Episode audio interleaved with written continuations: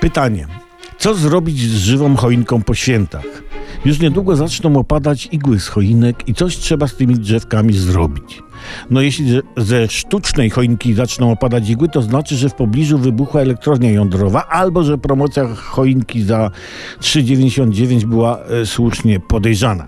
Jedna pani radzi w sieci, żeby drzewko rozdrobnić i stworzyć z niej na przykład nawóz dla roślin. No, to bierzemy taką tarkę kuchenną do parmezanu i trzemy choinkę. I tak gdzieś koło marca następnego roku mamy już ją rozdrobnioną. Można posypać makaron. Można z żywej choinki wybudować gustowny parawan na plażę na lato w stylu takim rustykalnym. Z choinki, też radzi pani ekspertka w internecie, można po obcięciu gałązek zrobić tyczkę do fasoli.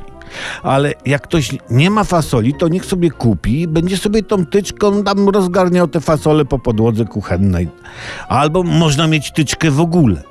Człowiek z tyczką czuje się pewniejszy. Mam tyczkę. Można sobie powtarzać e, w chwilach zwątpienia i apatii. No a pozostałe po zabiegu robienia tyczki igły można zmieszać z płatkami kwiatów i sypać na procesji i zrobić taki challenge dla księdza, żeby na bosaka szedł.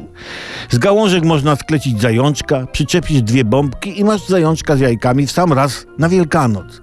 Albo suchą, bez igieł choinkę powiesić u sufitu i mamy w domu wierzbę płaczącą. No, no właśnie, co zrobić z żywą choinką po świętach? Może po prostu to, to samo, co z żywym karpiem przed świętami. Zabić! Żegnaj, iglasta kokietko.